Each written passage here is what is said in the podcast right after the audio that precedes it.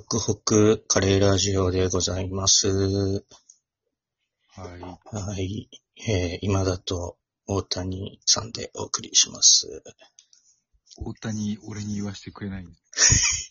ちょっとでもね、時間を削ろうと思って。なるほど、なるほど。ちょっと久しぶりの更新ですけども、まあその間にも世界ではいろんなことが起きてます。はい。えー、じゃあまずトップニュースから。はい。はい。えー、高橋秀樹、総重量33トンの大規模すぎる断捨離。こちらになります。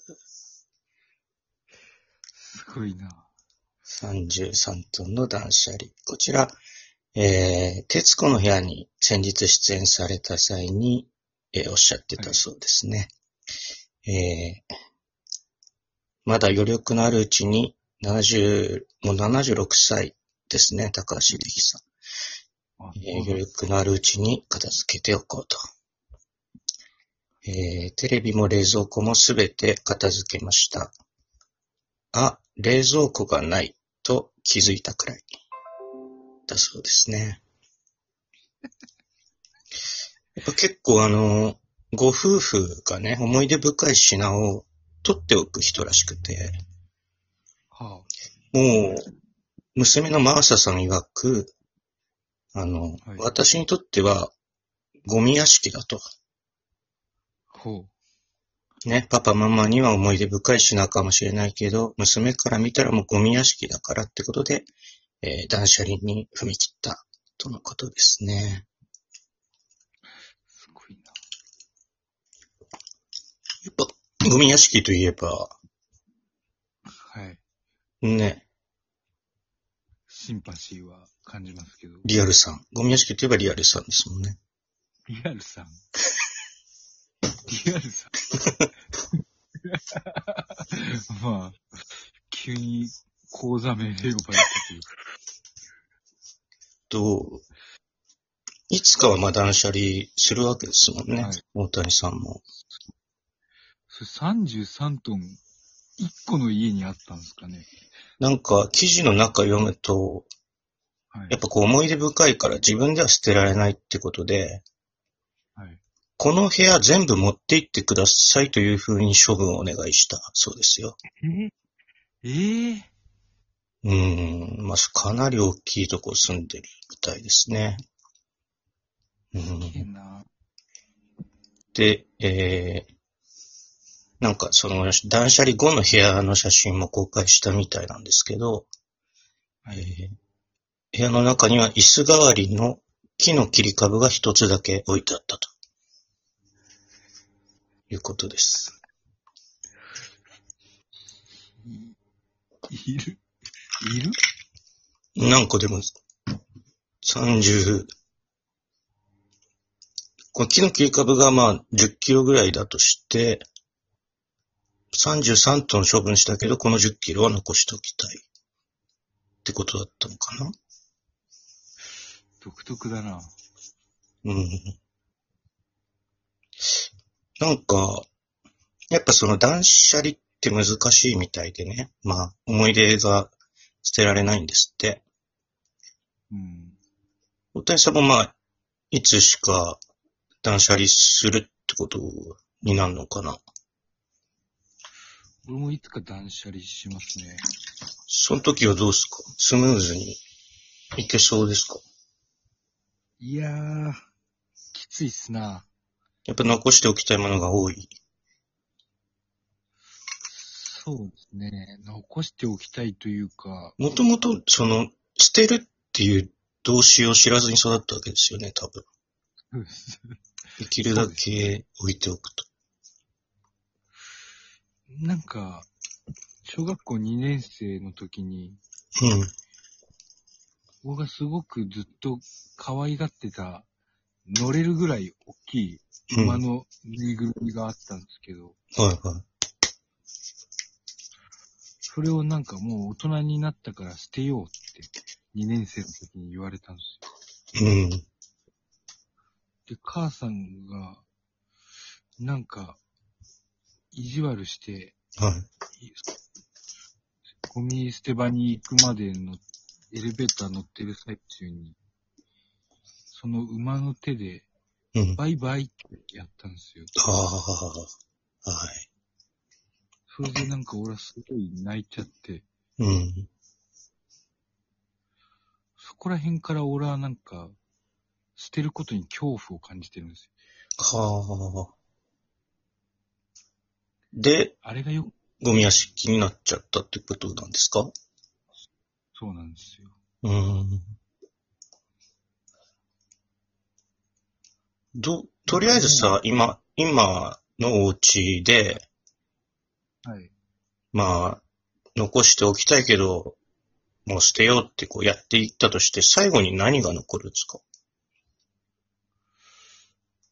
最後に残るものですか？うん。何が残るんだろうな最後全部バーって捨てて最後に残るのは、うん。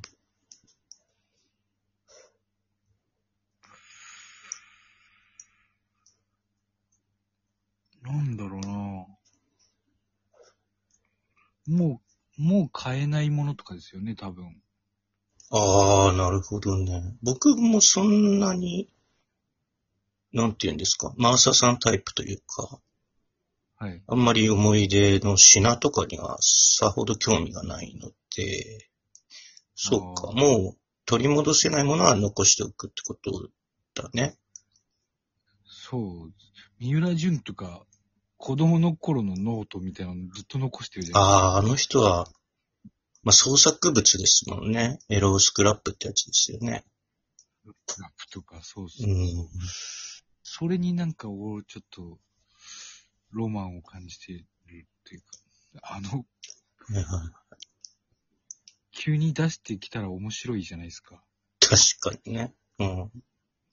その、小学校の時のノートですって持ち出されたら、なんかもう、もう面白いじゃないですか。そうね。うんうんあのスタンスに憧れてるかもしれないです。なるほどね。うん。本当にさんも仏教、仏教徒ですよね。そうです。地蔵中毒ですからね。あ、本当だ。まあ、地蔵にしょんべんかけるフライヤー書いてますけ愛ゆえでしょ？愛、ど。そうです。愛、うん。歪んだ愛なんですよ。変にね、変にぶ、なんでしょう。変に日本に住んでたらやりにくいぐらいな人がほとんどだと思うんですけど。やっぱり愛があるからですよね。そうですね。赤ちゃん、自分の赤ちゃんのその糞尿とか全然食べれるみたいな感じですもんね。親だ、親になると。そうなんですか？糞尿？らしいですよ。食えるぐらい？ちょっと食うっていうのは、エンジンを吹かしすぎてしまったかもしれないですけど、まあ、全然その、嫌悪の対象ではないみたいな。うわ、汚ねとはならないみたいな。そうか。それも可愛いんだ。多分、愛ゆえじゃないかな。へえ。すげえな。そうなるんだ。どう？高橋秀樹さん、やっぱその、マーサさんへの愛情も深いじゃないですか。やっぱりその、ものに対しても、そういう心がある人なんですね。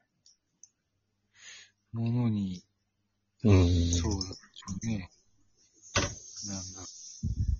えらい若いですよね、高橋秀樹さん。なんか76歳って知ってびっくりしました。見えないですね。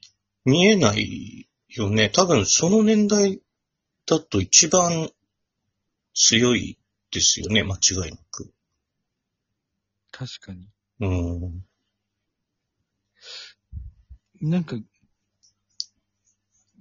ギャグセンス古いなとは思うけど、70 76だと考えたら相当若者にもついてってますよね。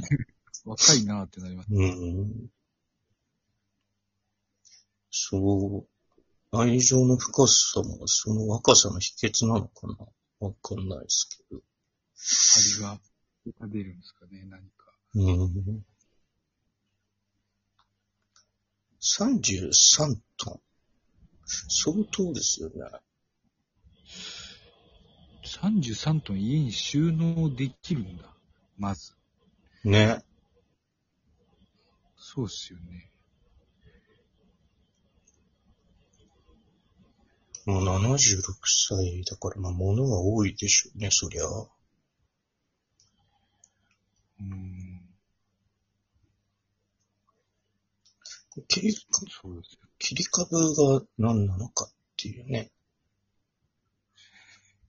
ちょっと、恐怖すら感じる。うん。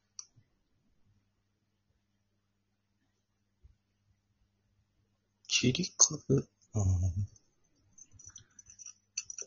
切り株は、椅子でいいですもんね。